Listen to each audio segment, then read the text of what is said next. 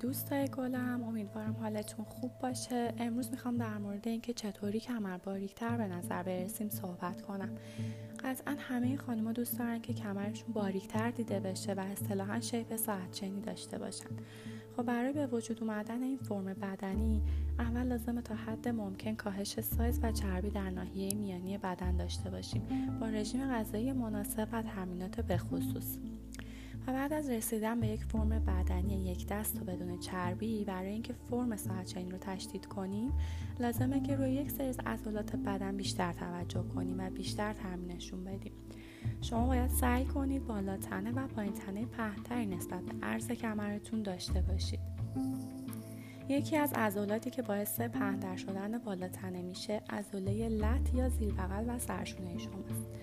پهنتر شدن این عضلات باعث فرم مثلثی بالاتنه و باریک تردیده شدن کمر میشه. انجام تمرینات سرشونه و زیر بغل به صورت گیرش دست باز مثل پرس سرشونه هالتر دست باز لط دست باز زیر بغل هالتر خم دست باز و سایر حرکات.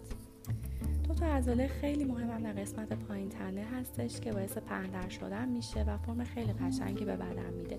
عضله tensor fasciae latae یا کشنده پهن نیام و عضله سرینی میانی.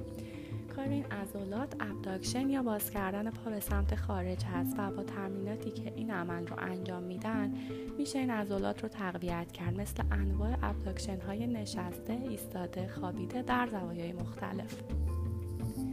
و حالا نکته قابل توجه اینجاست که اگر abduction به صورت پا صاف انجام بشه عضله کشنده پهن نیام و اگر به صورت زانو خم انجام بشه عضله سورینی میانی تقویت میشه.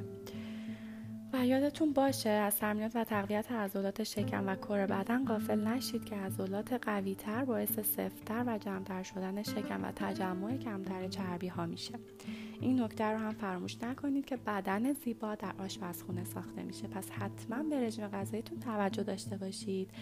مرسی که همراه هم بودیم. برای شنیدن پادکست های بیشتر صفحه من رو دنبال کنید.